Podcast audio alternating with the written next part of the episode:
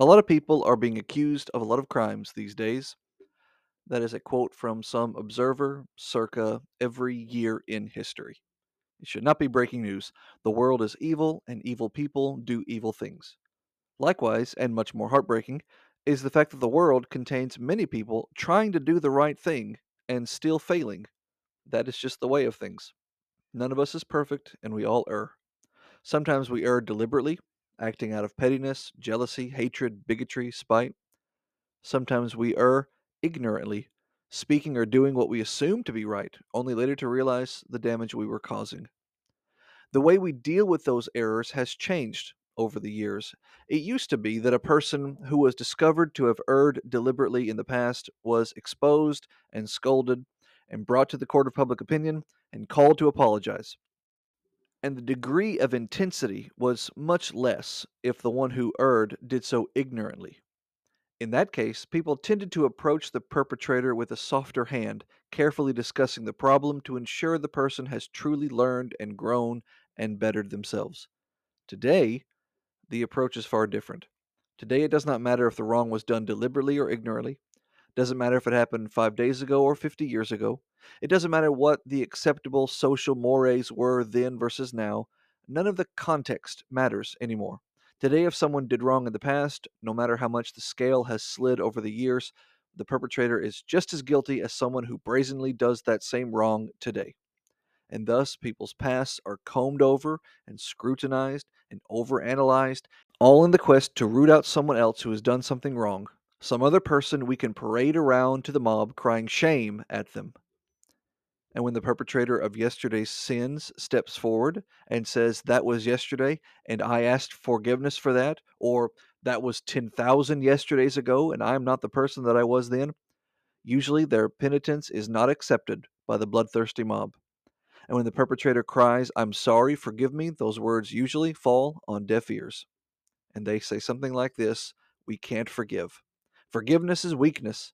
Forgiveness means condoning the crime. Forgiveness means not punishing, so says the mob. When did forgiveness become a dirty word? Please tell me, because I want to make sure to point my time machine to that other side of it. Just the other day, I was reading comments from people, not Christian people, about an entertainer who admitted to wrongdoing and had been fired. The perpetrator responded by calling the one he had wronged and privately apologizing before, additionally, publicly apologizing as well. And one comment in response to that started out like this quote, I'm not saying that all should be forgiven. I'm just saying let's wait and see if he changes before we try to stop him from getting hired again. End quote.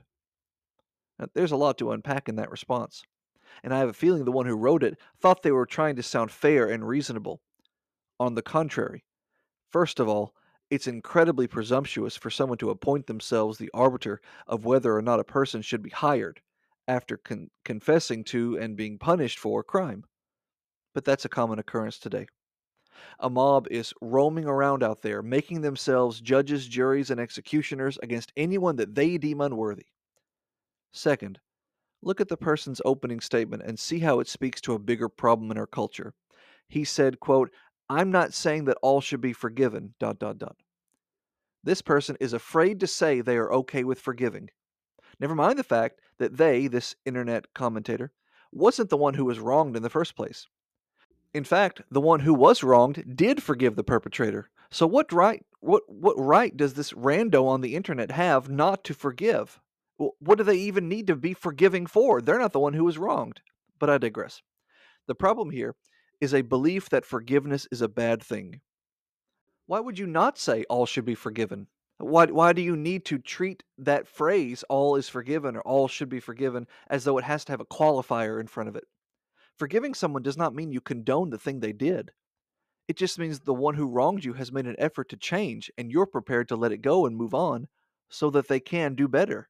Why has forgiveness become such a dirty word? I want everyone who has ever done something horrible to be forgiven. Why? Because that everyone includes me. Of course, forgiveness only comes when it is asked for sincerely. And if someone is sincere, well, I hope they are forgiven.